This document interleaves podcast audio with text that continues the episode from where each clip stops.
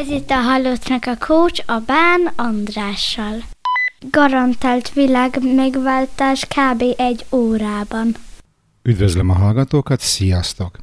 Képzeljétek, 2020 márciusában olyan megtiszteltetés ért engem, hogy a Linci székhelyű Rádió Fro felkért arra, hogy készítsek nekik műsort. Van egy Hungarus Stúdió nevű vasárnap reggel 7-től 10-ig jelentkező műsor, amit magyarok csinálnak magyaroknak, és minden hónap második vasárnapján ott készíthetek egy órányi műsort, ennek a neve Halottnak a Coach FM, és ezzel egy nagyon régi álmom vált valóra, hogy rendes rádióba készíthetek adást. Az a beszélgetés, amit most hallotok, szintén a Hungaros stúdióba készült eredetileg, ahol Ecser Mátéval beszélgettem izgalmas témákról. Többek között arról, hogy hogyan éltük meg külföldön a koronavírus járványt, sokat beszélgettünk gyereknevelésről, az expat létről, és a zenehallgatásról, a zeneszerkesztésről. Azért foglalkoztat ennyire ez a téma, mert az egyik pozitívum abban, hogy rádióműsort készíthetek, az az, hogy eh, zenét is kell játszani. A kihívás pedig az, hogy mivel ez egy magyar műsor, csak magyar zenéket játszhatok, és majd meghalljátok az adásból, hogy ez milyen gondot okoz nekem. Sajnos szerzői jogi okok miatt ebből a podcastből ki kellett, hogy vágjam a zenéket, de ne aggódjatok, hogyha szeretnétek őket meghallgatni, akkor hogyha elmentek a Spotify-ra, és feliratkoztok arra a lejátszási listára, aminek az a neve, hogy Bezzeg a Hac zenék, amiben minden zene, ami elhangzik a műsoraimban, itt a Halottnak a Coachban, a rádióban, vagy a Bezzeg a Svédekben, az oda föl van téve egy playlistbe. Fogadjátok a mai beszélgetést sok szeretettel. Milyenek vagyunk? Ilyenek vagyunk. Milyenek vagyunk? Ilyenek vagyunk. Ilyenek vagyunk.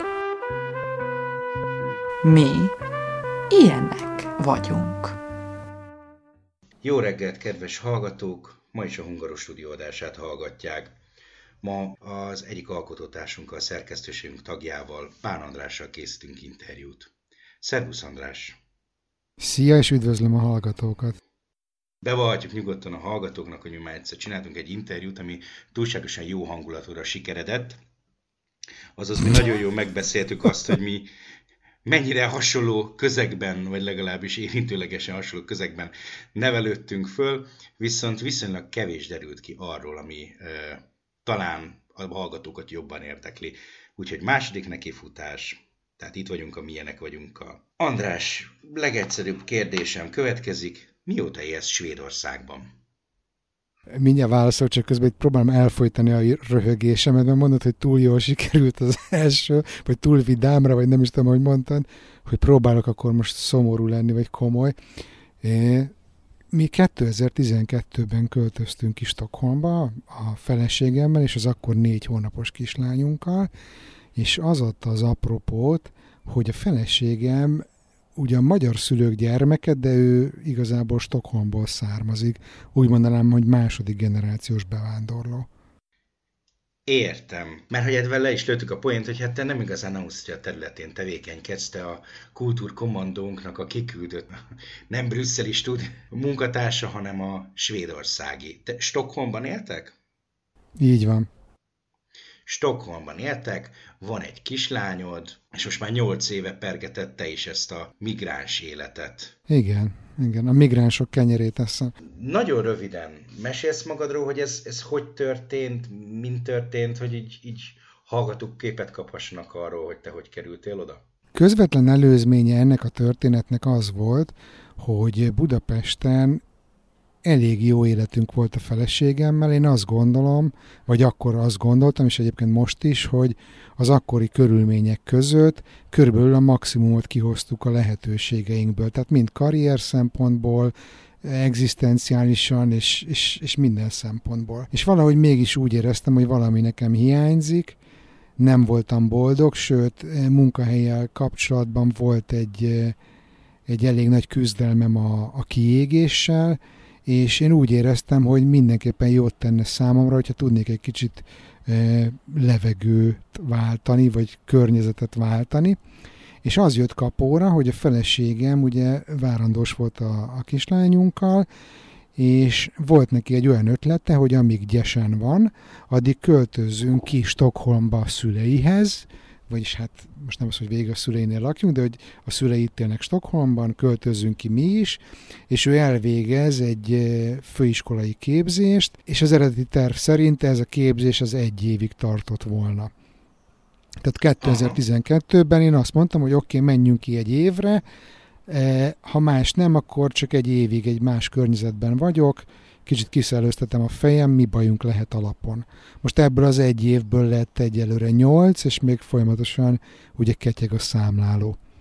Úgyhogy ez volt a rövid történet, de szeretek sokat, meg tudok sokat beszélni. A hosszú történet az mondjuk ilyen öt éves koromig nyúlik vissza, mert én körülbelül akkor világosodtam meg az ügyben, hogy, hogy öt évesen így rájöttem, hogy, hogy basszus lehet, hogy én rossz országba születtem együtt nyaraltunk egy, egy, egy ilyen 5-6 éves amerikai sráccal, a Mikey-val, és én teljesen ledöbbentem azon, hogy ő mennyire másképpen viselkedik, mint mi magyar gyerekek. És én annyira irigy voltam az ő magabiztosságára, az ő látszólagos szabadságára, hogy nekem egy 5 éves koromban így bekattant a fejembe az, hogy, hogy basszus, vannak másfajta környezetek is, és lehet, hogy más országban máshogy viselkednek a gyerek, és nekem ez így azóta így be van csípődve, hogy külföld. De ezt, ezt teljesen meg tudom érteni, de hogy egy kicsit képbe helyezzük a hallgatókat, ez azt is jelenti, várja, hogy amikor te 5 éves voltál, ez 80-as évek eleje, ugye? Ez 1980 konkrétan. Tehát, hogy a, a, azért még az államszocializmus nyögjük és építik a szüleink generációja mindenképpen az épülő szocializmusért halad előre. Tehát, hogy ez egy teljesen más kategória volt, és azt hiszem, hogy meg tudom érteni, hogy ez gyerekként, hogy érezted, nekem ez nyugat-német kirándulással kapcsolatban vannak hasonló élményeim. Nem idegenkedtél a külföldre költözéstől? Nem, én egyébként már 99-ben tettem egy próbát, én akkor másfél évig Izraelben éltem, nekem ott van családom, próbáltam ott letelepedni, de aztán rájöttem, hogy pont múltkor beszélgettünk eh, a Par- Parakováccsal, eh, és mondta, hogy olyan országból, in- tehát hogy, hogyha migrációról van szó, akkor olyan országból inkább menekülni kell, ahol bombáznak, és nem oda migrálni. Tehát, hogy én ott azért így rájöttem Izraelben, hogy, hogy azért ez nem feltétlenül egy könnyű pálya, vagy nem az az ország, ahol olyan hű, de nagyon egyszerű az élet, még akár Magyarországhoz viszonyítva sem. Tehát, hogy ott volt egy ilyen rövidebb próbálkozásom, aztán amikor egy 2000-ben behívtak sorozásra, amikor a palesztinokkal elkezdődött az intifáda, a kis zűr, akkor én mondtam, hogy na jó, gyerekek, akkor én léptem, szevasztok. Ezt is meg tudom valahol érteni. Bár nekem Izraelről csak, hogy mondjam, ilyen távolabbi képeim vannak, tehát nekem gimnáziumi barátnőm ment ki Izraelbe, de ő mondjuk ott is maradt. Más kategória, az biztos. De kanyarodjunk vissza ehhez a külföldi magyar élethez. Tehát feleséged révén Svédország azért eléggé adott volt. Mennyire volt neked ez kultúrsok? Hát figyelj, az Izraelhez képest, vagy ahhoz viszonyítva azért a magyar kultúrához azt mondanám, hogy talán közelebb van, mert mégiscsak Európa, de, de azért, hogyha megnézzük, kicsit eh, mondjuk nem tudom, tudományosabban van ez a Hofstede modell, ahol, ahol öt különböző eh, kulturális eh, dimenzió mentén lehet összehasonlítani a kultúrákat, azért onnan nézve eléggé nagy különbség van Magyarország és Svédország között. Talán azért nem volt annyira sokkoló, mert én szerelmünk hajnalán, amikor még Budapesten éltünk a, a feleségemmel, akkor én azért majdnem minden évben itt töltöttem egy hetet mondjuk nyaralni, tehát hogy sokszor voltam már itt, mielőtt kiköltöztünk, és azért úgy nagyjából tudtam, hogy mire számítsak, de, de hát azért nagyon nem olyan, mint Magyarország. Jó, tehát ott hagytuk abba, hogy ugye Svédországot te már megismerted előtte, volt egy elég erős kulturális sasszéd Izrael irányába, és akkor így kötöttél ki 2008-ba nem 2012, bocsánat, Így van. Svédországban. Viszont ott nevelitek a lányatokat, tehát ott már egy teljesen másik fázisban vagytok, amit Magyarországon viszont soha nem tapasztaltál meg. Igen. Érze, érzel valamit ebben kapcsolatban, hogy így különbség, vagy máshogy képzelted el, tehát gyereket, család alapítás, tehát hogy így... Az van, hogy ez a kérdés, ez nagyon könnyen összekapcsolható azzal, amit az előbb meséltem erről az öt éves kori élményemről, hogy ugye én magamnak nem tudtam megteremteni azt, hogy nem Magyarországra szülessek a 70-es évek közepén, viszont a gyerekemnek meg meg tudtam teremteni, és egy picit úgy érzem, hogy szegény vagy nem szegény, ennek az emberkísérletnek a, a, az alanya. Én meg ezt így érdeklődve figyelem, hogy, hogy mennyit számít ugye a környezet, meg mennyit számít az, amit hozol otthonról, meg a gének, és hogy ebből milyen mix keveredik ki. Most így az első nyolc év tapasztalata, ami ugye nyilván szubjektív, tehát tudom, hogy mondjuk egy Origo erről úgy tudósítana, hogy az én gyerekem már tönkre van téve, de hogy én úgy élem meg, hogy ez eddig, eddig nagyon örömteli, ami a, ami a lányommal itt 8 év alatt történt, bölcsibe, oviba, iskolában. Tehát én, én azt látom, hogy egy nagyon klassz, érdeklődő gyerek, használja a fejét, önállóan gondolkodik, és amit én így a magyar nevelésben én magam nagyon megszenvedtem, ez a folyamatos azt nézzük, hogy mit nem tudunk, azt nézzük, hogy mi nem jó, állj be a sarokba, a büntetés, és minden, mindenkinek lenyesni a szárnyait.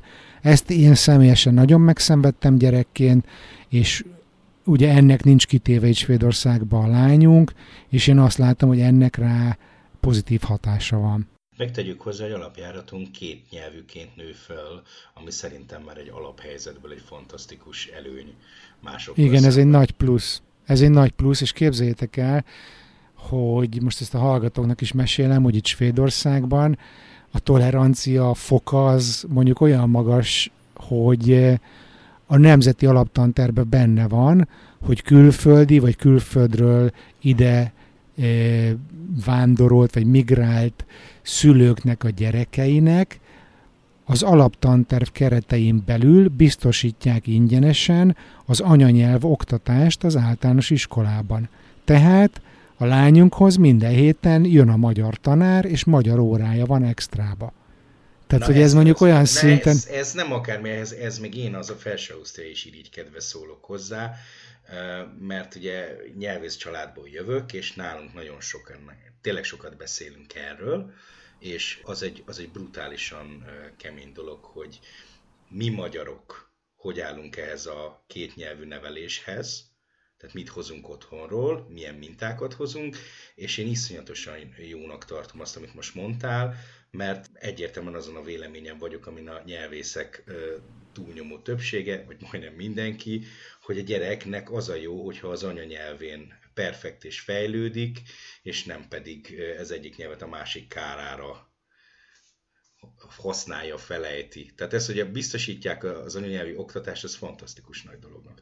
Hát de tényleg egyébként le a kalappal, és, és hogy, hogy eleve benne van ebben a befogadó kultúrában itt Svédországban, hogy, hogy nem az, hogy neked most itt az az elvárás, hogy azonnal szőke kékszemű Svensson legyél, hanem hogy igenis nyugodtan vállalt föl a származásodat, vagy az identitásodat, és már óvodában is már az téma volt a gyerekeknél, hogy kinek a szülei milyen országból származnak esetleg, fessétek le a zászlót, írjátok ki az adott nyelven az óvoda kapujába azt, hogy üdvözlünk, és akkor kim van nyolc nyelven, amilyen gyerekek oda járnak, akkor most az általános iskolában kim van egy világtérkép, és akkor gyerekek együtt megbeszélték, be van rajzolva, hogy milyen országokból vannak oda, oda, ott a suliban gyerekek, és hogy ott azokban az országokban milyen nyelveket beszélnek. És hogy én azt gondolom, hogy, hogy mondjuk, hogyha ezt így három-négy éves korban már elkezded, vagy igazából másfél, mert akkor már kezdődik az ovi bölcsi, akkor tényleg jó értelemben színvakok lesznek a gyerekek, és nem azt nézik, hogy ez most urdu, ez meg szerb, hanem hogy ez egy ember, és az egy ember. Én is nagyon fontosnak tartom ezt, főleg a mai Európában. Ez egy, ez egy elképesztően fontos dolog. Hála az égnek ez felső is van, tehát itt is nagyon nagy a, a mixtúra, tehát itt, így, itt is a népek nagy olvasztó tégelyét játsszuk, mint annó 120 éve New Yorkba. Tehát elképesztően színes óvodai csoportok vannak, és tényleg ez nálatok hogy van, mennyire, mennyire? Tehát amit szoktak így mindig kérdezni és megbeszélni emberek egymás között, hogy és hát a Svenssonok aránya nálatok mennyi? Az van, hogy, hogy itt, itt azt gondolom, hogy nem annyira jó, jól alakult az elmúlt 30-40 évben a, az integráció, mert eléggé gettósodtak a nagyvárosok, tehát hogy, hogy eléggé nagy a szegregáció, és mondjuk az ilyen külvárosokban, például van egy barátom, aki három évesen került ide Indiából, és mondta, hogy ő ebben a magyarok által nógózónának nevezett környéken, ahol fölnőtt, egyébként Sista az a neve, ő neki nem volt fehér osztálytársa suliban. Én meg mondjuk bent lakom a városban, Stockholmban, annak is egy olyan negyedében, ami úgy mondom, hogy felső középosztály, és itt meg konkrétan most itt én két vagy három színes bőrű gyerek volt a 18-ból, de hogy de hogy azért voltak külföldiek azon kívül, tehát új-zélandi apuka, angol apuka, ausztrál apuka, mit tudom én, görög, tehát hogy, hogy azért így, így nemzetközi, de, de nem annyira egzotikus, mint mondjuk Sisztában, ahol, ahol azért mondjuk európait nem látsz. Igen, ez mondjuk Bécs bizonyos kerületeire is jellemző, és itt is marha nagy ö, nyomakodás megy abbéli félelemből, hogy mi lesz. Nálunk, nálunk egyébként a törökökkel és a bosnyákokkal riogatják egymást a ö, népek. Én nem teljesen értem, de hát ez van. De igen, ez a, ez a jelenség ez Ausztriában is megtalálható. Tehát térjünk vissza egy zenélés után. Mi lenne az első magyar szám, amit így eszedbe jut és berakadnál, hogy na, ez én vagy? Az van, hogy mentegetőzöm egy picit, és azért is mentegetőzöm, mert a hallgatók, hogyha hallgatják a, a, az én műsoromat itt a Rádiófron, a, aminek az a cím, hogy Halottnak a Coach FM, akkor lehet, hogy egy picit egysíkunak találják a zenei felhozatalt, és itt jön a mentegetőzés része, hogy ez azért van, mert ugye nálunk az alapelv, hogy magyar zenéket játszunk, viszont nekem valahogy ez a magyar könnyű zene, hát nem azt mondom, hogy teljesen, de azért úgy eléggé kimaradt az életemből. Tehát nagyon kevés olyan magyar együttes van, vagy magyar zene, ami tényleg közel áll hozzám, de válaszolva a kérdésedre, ilyen tinédzser koromban, ami, ami nekem nagyon sokat adott, az a Pál utcai fiúk volt, és mondjuk tőlük az utolsó év az az egyik kedvenc számom. Jó, tehát akkor jöjjön most a Pál utcai fiúktól az utolsó év.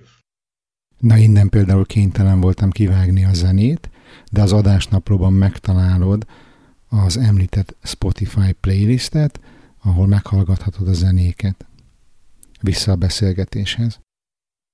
Folytathatjuk. Azt hittem elénekled. A...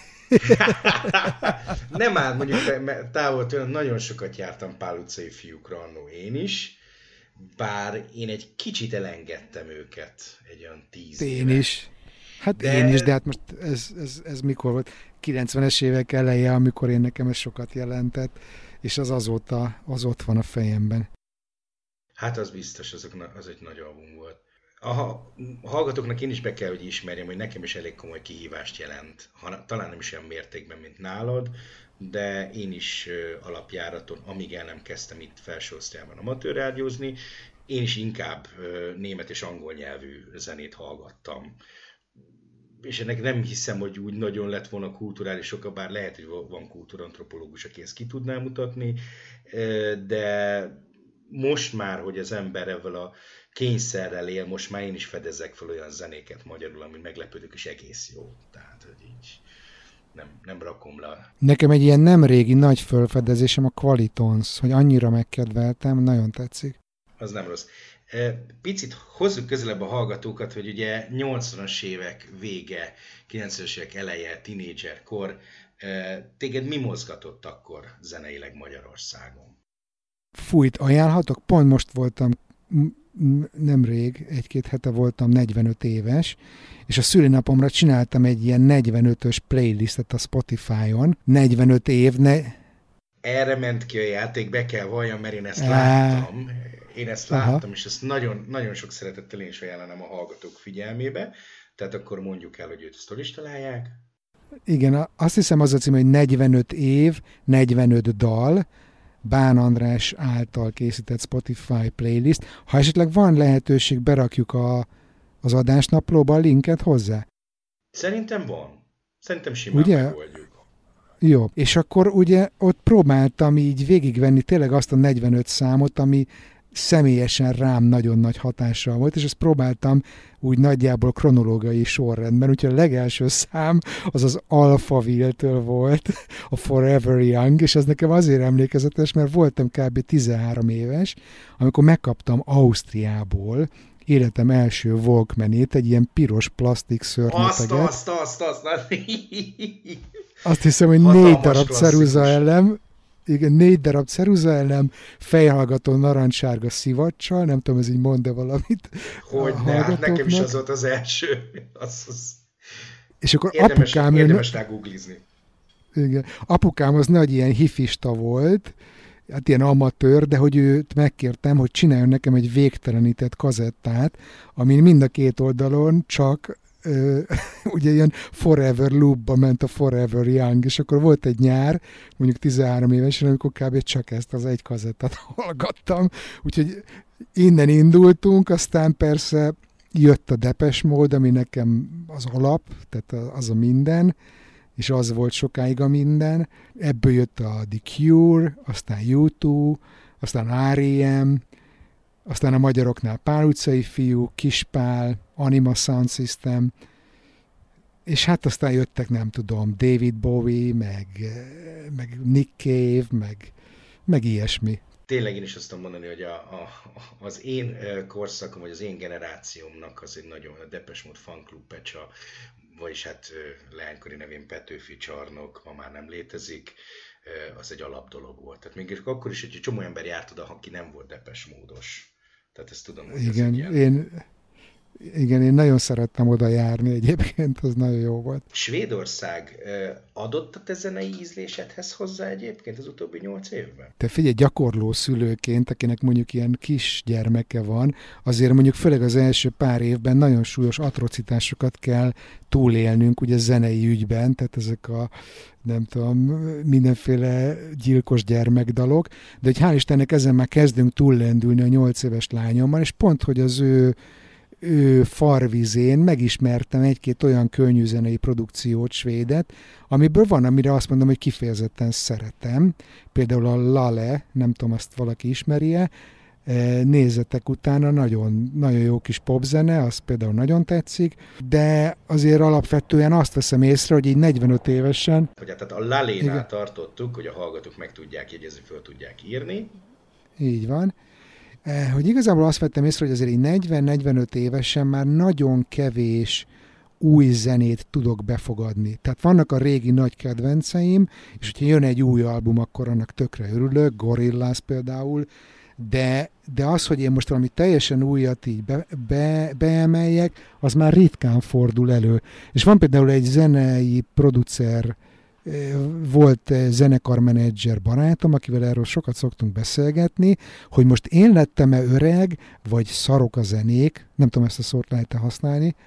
Hogy ne lehetne? Nevezzük Jó, tehát, hogy, tehát nem tudom, hogy az van-e, hogy én megöregettem, vagy az van, hogy tök szarok a mai zenék, de hogy ő azt mondja, hogy például szerintem már nincs mondani valója a mai művészeknek, meg hogy olyan mennyiségű terméket gyárt a zeneipar, hogy óhatatlanul is ez a minőség rovására megy. Igen, e, e, érzek némi, hát egyet tudok érteni, tehát így bólogatok én is így a vonal túlsó végén felén, hogy igen, valami ilyesmire gondolok én is. Megint csak haladjunk tovább így a, a, az összehasonlításba, mert sajnos mi magyarok is nagyon szeretünk összehasonlítani. E, mi volt az, ami, vagy mi az, most tekintsünk el a koronavírus okozta extrém helyzettől, ami mondjuk neked hiányzott, hiányzik Magyarországról? Nem tudom nem legelső helyen említeni az időjárást. Tehát az van, hogy szoktam mondani viccesen, de az a baj, hogy ez nem vicc, hogy itt, hogyha Svédországban mediterrán időjárás lenne, akkor ez lenne nem a világ legjobb országa, hanem ez lenne a tökéletes ország. Én, én így látom, de ez az időjárás, ez egy nagyon nagy negatívum. Tehát az van, hogy, hogy, hogy én úgy érzem, hogy ezt nem lehet megszokni. Tehát, hogy évről évre nem jobban viselem, hanem rosszabbul. Na, Skandináviában mennyire érezhető ez a globális felmelegedés okozta rapszódikussága az időjárásba, vagy itt most egyszerűen csak arra gondolsz, hogy hidegebb van? Az van, hogy a tél már nem olyan, mint régen volt, és én a télen azt egyébként szeretem, hogyha tél van. Tehát nyugodtan lehet hideg meg hó, én azt szeretem, de most például nincs hideg meg nincs hó, csak ilyen szürke takony hat hónapon keresztül. Tehát, hogy itt igazából nem a hőmérséklettel van a baj Stockholmban, hanem a fény hiányával, és a meleg hiányával. És az, az, az valami teljesen más. Hát lényegesen éjszakabbra élsz, mint mi, ez kétségtelen tény. Annyival tudom vigasztalni magam, hogy egyszer januárban voltam Reykjavikban, na az durva volt. Tehát, hogy délelőtt 11-kor korom sötét, délután 2-kor korom sötét. Tehát ott, ott biztos, hogy nem tudom, falnak mennék azonnal. Tehát nem véletlenül, hogy a Björk egy picit depis zene, tehát hogy így, vagy egy érdekes kitörés a sötétségből. Bár én nagyon szeretem Björk én is szeretem, és most, hogy ezt mondod, miután kiköltöztünk Svédországba, iszonyat rákaptam az izlandi zenére, izlandi elektronikus zenére. És mondjuk, ami kicsit ilyen populárisabb, hogy vök, onnantól elkezdve, most nem akarok hülyén kiejteni együttes neveket, de hogy így eléggé ide passzol ehhez az életérzéshez azok az izlandi jó kis elektronikus zenék. Maradjunk el ezen a vonalon, mert szerintem ez önmagában is nagyon érdekes, de ugye nyilván kultúr, sok nekem és neked is, de egy csomó olyan együttes van ma már a világon, akik nehezen tudjuk kiejteni a nevét. Mondjuk én sem mennék próbálkozni egy izlandi együttes névvel, de te mennyire tudsz svédül? Figyelj, ez szégyellem, tehát, hogy én ezért tudom, hogy nagy savazásokat fogok lehet kapni, meg szoktam is kapni a blogon keresztül. Az a helyzet, hogy rengeteg indokom van, de hogy a kérdésre válaszoljak, én azt mondom, hogy ilyen konyha nyelven rosszul bénán beszélek svédül. A lányom azt mondta nekem a múltkor, papa, te olyan furcsán beszélsz svédül. és olyan aranyos, mert ez egy ilyen finom megfogalmazás. Én úgy szoktam mondani, hogy szarul beszélek svédül, Hogyha akarod, van egy csomó indokom, hogy miért. De nem, nem, nem tudom, nem, hogy ebből nem. említsek egy párat. De én arra tippelek, hogy te viszonylag jól beszélsz viszont angolul, tehát hogy azért nem vagy hát Igen. Igen, ez volt a történet, hogy ugye egy évre jöttünk ki, a második héttől kezdve dolgoztam egy amerikai cégnél angolul, és amióta itt vagyok, angolul dolgozom, itthon a családban magyarul beszélünk, és a svédek annyira imádnak angolul beszélni, és annyira jól beszélnek, hogy én amikor kint a boltban, én mindenhol a svédül beszélek, ha kimegyek. De ahogy hallják az akcentusomat, már pedig azt lehet hallani, ők kedvességből átváltanak azonnal angolra. És hogy így szoktam így röhögni, hogy basszus, de hát gyerekek, így hogy fogok gyakorolni, amikor, amikor ti azonnal angolra váltotok. És hogy nem volt ez a célom, de hogy én látom azt, hogy itt le lehet élni angollal egy mondjuk 90%-ban teljes életet. Tehát, hogy ez nagyon durván, kemény. nagyon durván sok nyelvű Stockholm. Tehát, hogy ez most például nem... olyat mondok, olyat, bocs, csak egy példa. Bemész az adóhivatalnak a honlapjára, és amikor legutoljára néztem, akkor 27 különböző nyelven találsz meg minden információt, minden formanyomtatványt. Érted? Hát ez a nem mindegy, mert itt, itt mi felső Ausztriában azért küzdünk avval, hogy itt az egyszerű népréteg az nem beszél, nem nagyon beszél idegen nyelveket, a fiatalabb generáció már egészen jól áll angollal, de mondjuk itt csak angollal, szinte szerintem csak és kizárólag az IT-s vonalon lehet túlélni, itt felső Ausztriába, itt meg kell tanulni németül. Figyelj, én azt mondom, hogy én azt mondom, hogy illik megtanulni mindenhol az ország nyelvét, és ne rólam vegyetek példát, de Stockholmban angollal mondjuk nyilván függ attól, hogy mi a, a munkád, de azért nagyon sok mindenben elég jól el vagy. És mondjuk azért olyan jelenetek simán előfordulnak, hogy bemegyek eh, mondjuk egy étterembe, vagy egy ilyen food courtra, és rendelek svédül kaját, de a csávó, aki kiszolgál, nem tud svédül. Tehát csak angolul tudok rendelni Stockholmban. És mondjuk azt tudni kell, azt mondjuk tudni kell a svédekről, hogy amikor csatlakoztak az EU-hoz, hú, várja, nem akarok cikibe lenni, 94 talán? valami ilyesmi, 90-es évek közepe, amikor csatlakoztak az EU-hoz, akkor ugye mondták, hogy minden tagállamnak a nyelve az hivatalos nyelv. És akkor állítólag a svédek mondták, hogy hát nem kell bevenni a svédet, jó nekünk az angol is. Tehát, hogy így olyan szintű az angol itt, hogy őrület. Elismerés, elismerés. Kicsit megint másfele próbálnám itt a beszélgetés vonalát eh, tekerni. Beszélgessünk egy kicsit a te podcastjaidról, tehát hogy hogy is kerültél te itt be a Hungaros stúdió közösségébe, mert ugye a podcastoddal kapcsolatban hogy nagyon fontos információ, hogy azért te sokkal többet beszélsz és kevesebbet zenész, és ez így van jó, de hogy ez hogy jött ez a civil rádiózás, amatőr rádiózás, mit csinálsz, miért csinálsz, hogy erről próbáljunk meg egy kicsit a hallgatókat felvilágosítani. Hát én nekem a rádiózás, mint műfaj, az, az tényleg így a tizenéves korom óta egy, egy, egy vágyott tevékenység. Én, én nekem voltak tilos rádiós ismerőseim, és így lebzseltem egy időben a rádió körül, meg bementem a stúdióba, nézegettem, és imádtam, amit csinálnak, és én folyamatosan tilos rádiót hallgattam, és mindig is vágytam arra, hogy én is műsort készíthessek. És ez nekem tetszik, hogy ez a podcast, podcast, podcast, ahogy akarjuk, készítés, ez gyakorlatilag már ingyenesen is megoldható, tehát az ember leül, és akár egy telefonnal elfogadható minőségű adást tud készíteni, nagyon alacsony a bekerülési küszöb, mondjuk ez ugyanúgy, mint a könnyű zenénél szerintem a minőség rovására is megy, nyilván az én adásomra ez nem vonatkozik, de hogy Szerénység, bástyártás. Persze, persze.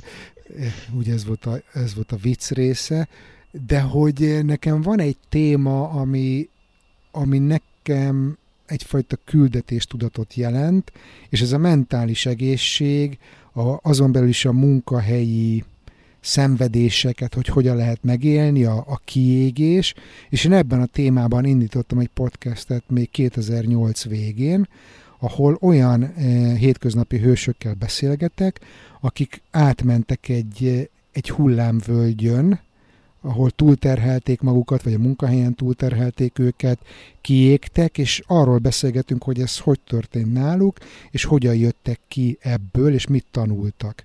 És eh, ne, nyilván én is tapasztalati szakértő vagyok, tehát ez velem is megtörtént, úgyhogy ebből indult a Halottnak a Coach című podcast, és ma már azért azt gondolom, hogy egy kicsit is szélesebb a, az ösvény, amin halad a műsor, eh, most azt úgy fogalmaznám meg, hogy talán inkább a változás, a változtatás, van a középpontban, és azért még mindig az, hogy, hogy hogyan lehet az, hogy egy válság az életünkben lehetőséget kínál arra, hogy egy magasabb szinten újra szervezzük magunkat. Úgyhogy igazából erről szól a podcast. Tényleg sok szeretettel őszintén ajánlom a hallgatók figyelmébe, mert én magam is volt, tehát volt már olyan podcast, amikor komolyan elkezdtünk filózni így a feleségemmel így a konyhában a hallgatás közben, hogy ez de érdekes gondolat, mert úgy nem szoktunk, tehát a, sem a mi generációnk, sem Kelet-Európában, ez nem szokás, azt hiszem sajnos ez a mentálhigiéniás dolgokkal foglalkozni, vagy erről beszélni. Igen, pedig, pedig nagyon fontosnak tartom, mert az, amikor az ember mondjuk eltöri a lábát, és fekvőgipszel otthon marad egy hétig, az teljesen oké okay a munkahelyen, de hogyha mondjuk pánikrohamai vannak a túl sok stressz miatt, akkor azt nem mondhatjuk meg, mert félünk, hogy kirúgnak. Tehát, hogy erről nagyon fontos beszélni szerintem. Bizony, bizony. Hát a stressz az egy nagyon durva gyilkos. Tehát ez, ez, ez, ez sajnos én is el tudom mondani, mert volt már olyan munkám onnan. Nagyon, nagyon sok mindent hoztam haza.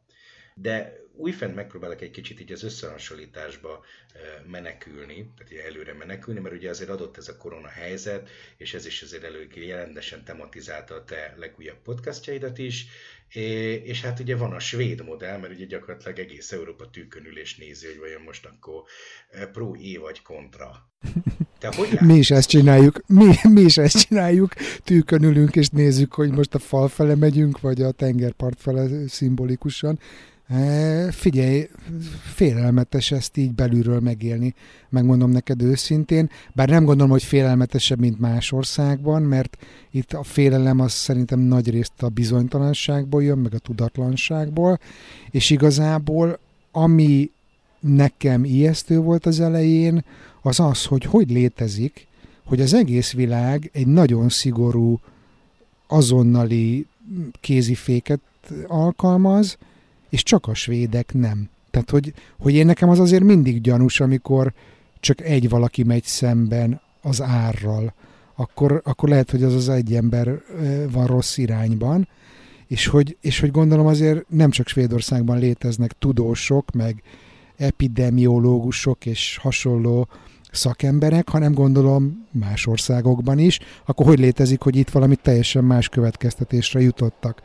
Aztán amikor egy túlestem az első néhány hét pánik hangulatán, akkor így kezdett így beérni ez a gondolat, amit a svédekben van, hogy, hogy ők már az elején azt mondták magabiztosan, hogy, hogy mi itt olyan megoldást szeretnénk találni, ami hosszú távon is működik.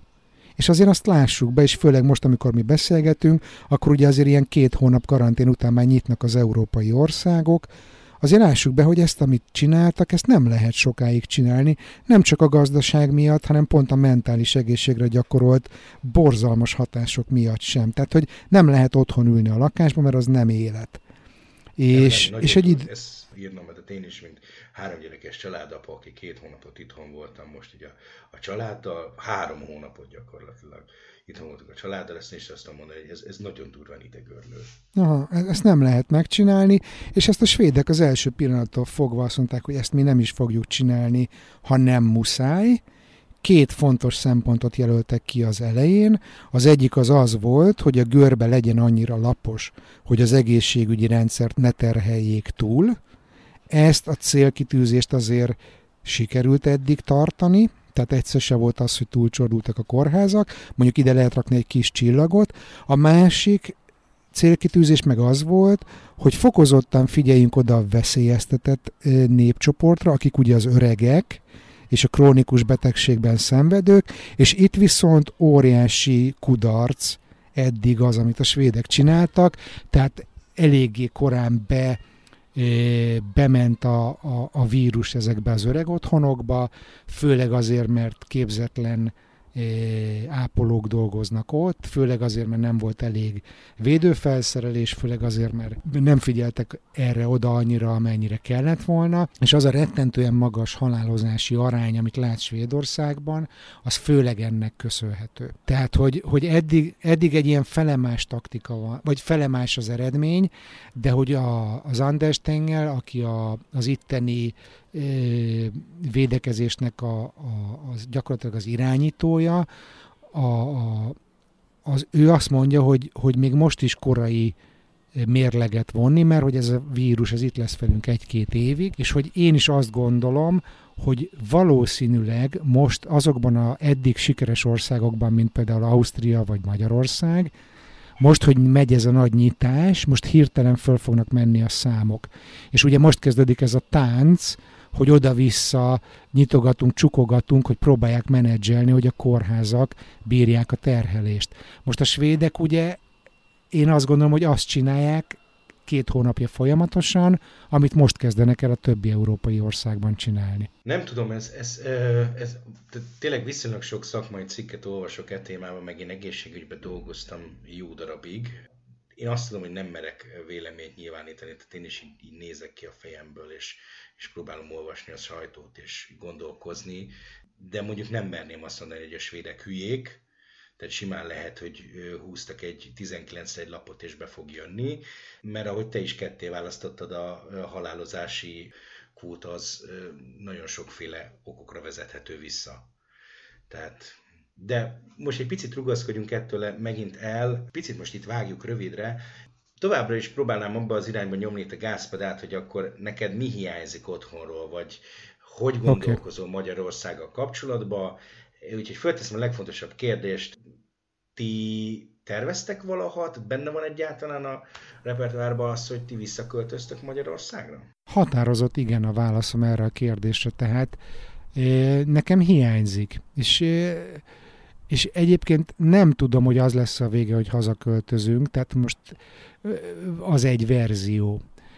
A másik verzió egy, egyfajta kétlaki élet, és én most aktívan ezen a kétlaki élet kialakításán dolgozom. Tehát, hogy lehet, hogy az fog nekünk a legjobban passzolni, a mi igényeinkhez, meg a mi életünkhöz, hogy egyfajta kétlaki életet kialakítani, de hogy például a Covid ebben is egy nagy bizonytalanságot hozott, mert amíg, mert hogy a Covid ebben is egy nagy bizonytalanságot hozott. Mondjuk februárig az teljesen normális volt, hogy fölpattan az ember a vizerre, és fillérekért hazarepül két óra alatt. Na most vajon a járvány utáni világban is ez így lesz? Tehát ez a kétlaki élettel való a kétlaki élettel kapcsolatos elképzeléseimet lehet, hogy teljesen keresztbe húzza, de hogy, hogy visszatérjek a kérdésre, hogy igen, nekem hiányzik Magyarország, és szeretném, hogyha sokkal több eh, szerepet töltene be az életembe. És én például a munkámat már az elmúlt másfél évben úgy alakítottam, hogy az magyar piacra Magyarországgal kapcsolatban tudjon működni. Ezzel kapcsolatban egy picit segítsünk megint a hallgatóknak, mert bár sejthető, hogy te milyen irányba dolgozol mostanság, de azért ezt picit próbáljuk meg azért a nevén nevezni, mert ez mégiscsak egy fontos dolog, hogy te hol dolgozol, mit dolgozol. Oké. Okay. Én, én azért úgy 15 évig, tehát másfél év ezelőtt volt egy karrierváltásom, és egyébként a podcast, a Halottnak a coach, ez picit ezt is dokumentálja, én, én előtte közgazdászként dolgoztam 15 évig, és főként multinacionális cégekben, főként vezető pozícióban, és aztán én nekem annyira igényem volt a váltásra, hogy elmentem egy ilyen alkotói szabadságra, aminek a, az egyik produktuma volt a podcast, amiből kifejlődött egyfajta tanácsadói coaching karrier, ami most nekem gyakorlatilag a teljes megélhetésemet biztosítja és én az elején ebben úgy döntöttem, hogy én magyarul kezdem ezt a munkát, tudnám angolul is valószínűleg, de hogy, hogy kifejezetten a magyar néplélekkel való azonosulás, és, és, és, és nem tudom, a vonzódásom Magyarországhoz, meg az, hogy kiépítsek egy utat haza-vissza, amiatt én ezt magyarul kezdtem, és azóta is teljes erővel ezt magyarul csinálom. Ez számomra fantasztikusan érdekes ellentmondás, tehát hogy Nyilván ez, szó nincs arról, hogy ne lehetne igazad, vagy hogy a te utad ne lehetne működőképes, csak számomra most az a, nem is most, hanem hogy a közeljövőben való magyarországi bármilyen visszatérés, az nekem még egyelőre idegen. Nyilván nem tetszik a rendszer? Nem tetszik a rendszer? Nem. nem. Nekem is nagyon nem tetszik a rendszer. Nekem se tetszik. És ahogy a lányomat szerettem volna, hogy itt nőjön föl, pontosan úgy féltem őt a magyarországi szűklátókörű, idegengyűlölő, mindentől rettegő közektől, tehát hogy itt azért nagyon sok tényezőt kell mérlegelni. Szoktam ezt mondani, hogy minél régebb óta vagyok itt Svédországban, annál inkább kezdenek az érzelmi oldalon jelentkező érvek többet nyomni a latba, amikor, amikor erről a témáról beszélünk. Tehát, hogy, hogy racionálisan nehéz ezt levezetni. Na, racionálisan nagyon nehéz ezt levezetni, hogy ki az a hülye, akinek van egy jó egzisztenciája Stockholmban, az mi a, mi a, miért, miért annyira idióta, hogy vissza akar költözni a büdös Budapestre. Tehát, hogy ezt nehéz megmagyarázni. Bocsáss meg, hogy szabadon vágok, ez nem feltétlenül a racionalitás alapján működik, hiszen te magad is mondtad, ez egy érzelmi alapú kötődés, döntés, ez, ez szerintem teljesen rendjén van így. Tehát ez, így van, ez... és én is így gondolom, csak ide el kell jutni, hogy ezt az ember így fölismerje. És hogy most itt ugye visszakanyarodva a kérdésedre, hogy mi az, ami hiányzik, a gyökereim hiányoznak, és én itt Svédországban, vagy egyébként szerintem bárhol külföldön, mindenhol én gyökértelen vagyok. És látva a feleségemet, aki második generációs bevándorló, ugye ezt így eh, kivetítve a lányunkra, tehát ő is azért egy kicsit gyökértelen. Érted? Tehát, hogy, hogy ő úgy szokta mondani, hogy ő itt se, meg ott se érzi magát annyira otthon annál jobb, amikor itt is, meg ott is otthon érzem magam, és ezt próbálom a lányomba ö, megteremteni, de hogy, de hogy ez a gyökértelenség, ez akár generációkon keresztül is mehet tovább. És nekem ez az, ami, ami rettenetesen hiányzik a külföldi élet során. Hogy legyenek a gyökereim. Érteni. Tehát nekem is, nekem is nagyon komoly harcaim voltak így önmagammal, tehát most így hallgatókat ennyiben egy picit, most én magamat ellen példaként jó-rosszul beállítva. Tehát ugye ezeket a lelki túlságokat én is megvívtam önmagammal, én egy kicsit máshogy jöttem ki belőle. Egyáltalán nem biztos, hogy az enyém jó, az enyém a másabb, az az enyém, de pont ezt teszi nagyon érdekessé, hogy van egy olyan fajta gondolkodás is a, a mi kis szerkesztőségünkben, ami ezt teljesen a otthon Magyarországon létező rendszer ellenére azt mondod, hogy te már pedig igenis az a vissza a gyökerekhez. Igen, és a másik meg az, hogy ha nem vagyunk ott sokan olyanok, akik máshogy gondolkodnak, akkor hogy lesz Magyarország más? Hogy lesz Magyarország jobb? Hát, ezek, ez, ez már egy olyan kérdés, amivel kis túlzással az a hátradőlök, sört pattintok, és hosszan nekiállunk beszélgetni arról erről a kelet-közép-európai valóságról, hogy mondjam, etnikai arányokról, születési arányról, csomó-csomó-csomó mindenről. Úgyhogy ez egy... Ez Igen, egy én nem, nem gondoltam, hogy ezt most megválaszoljuk, csak ide bedobtam. Nem, teljesen jogos felvetés. Picit így lezárás felé, tehát így most a beszélgetésünk vége felé kanyarodván, amikor hazajössz, hazamész Magyarországra, mert ha jól értem, akkor te még hazamész Magyarországra. Itthon, akkor otthon. Itthon vagyok, szép. otthon vagyok. Itthon, otthon. Ez is egy teljesen korrekt megoldás. Mi az, amit te szoktál az embereknek Svédországról mondani így röviden, hogy Svédország miben másabb? Az, hogy itt két dolgot tudnék kiemelni. Az egyik az az, hogy bizalomra épül a társadalom, a másik az, hogy minden működik. És ez mind a két tényező, ez szöges ellentéte Magyarországnak, és a kultúrsokban nekem, amikor kiköltöztünk, azért ez benne volt. Ez egy nagyon szép zárszó szerintem, tehát, hogy ez jelenti a kultúrsokot neked. Nagyon szépen köszönöm ezt a veled eltöltött mm, egyórás beszélgetést. Én is köszönöm. Zárásnak itt még kicsikarnék belőled még egy számot, hogyha szabad. Figyelj, ide viszont nem illik más, csak és kizárólag az LGT-től, a kin is vagyok, benn is vagyok. Teljesen korrekt. Oké, okay, tehát akkor most következzék az LGT-től, a kint is vagyok, bent is vagyok. Köszönöm szépen az interjút, András. Nagyon szép vasárnapot mindenkinek. Köszi, sziasztok!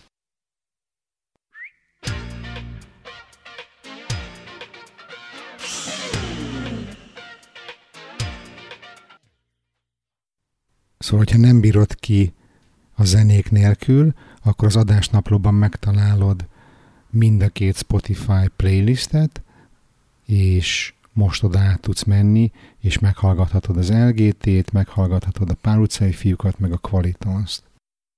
Köszönöm már a figyelmet, hogyha tetszett az adás, akkor mesélj róla egy barátodnak, iratkozz föl, oszd meg a közösségi médiában, és értékeld jó sok csillaggal az iTunes-on a szöveges értékelésért extra pontok járnak.